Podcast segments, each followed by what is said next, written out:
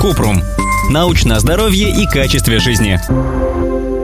Можно ли от сладкого заболеть диабетом? Сахарный диабет – это не болезнь сладкоежек. Причины заболевания сложнее, чем чрезмерное потребление сахара. При сахарном диабете первого типа иммунная система атакует поджелудочную железу, из-за чего не вырабатывается инсулин. Это приводит к дефициту инсулина и никак не связано с употреблением сладкого. Случае с диабетом второго типа сахар – косвенная причина заболевания, но сам по себе не вызывает диабет. Одна из возможных причин заболевания – ожирение.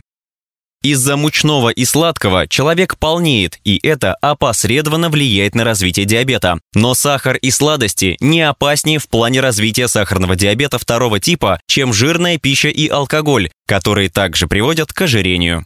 Сладкое лучше ограничивать, есть в качестве десерта после основной пищи, но не для утоления голода или перекуса. А для людей с диабетом еще следить за уровнем сахара в крови и считать, сколько надо принимать инсулина на полученные сахара. Проверять уровень сахара для людей с диабетом нужно несколько раз в день.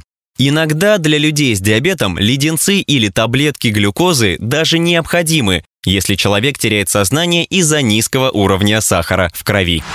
Ссылки на источники в описании к подкасту. Подписывайтесь на подкаст Купрум, ставьте звездочки и оставляйте комментарии. До встречи!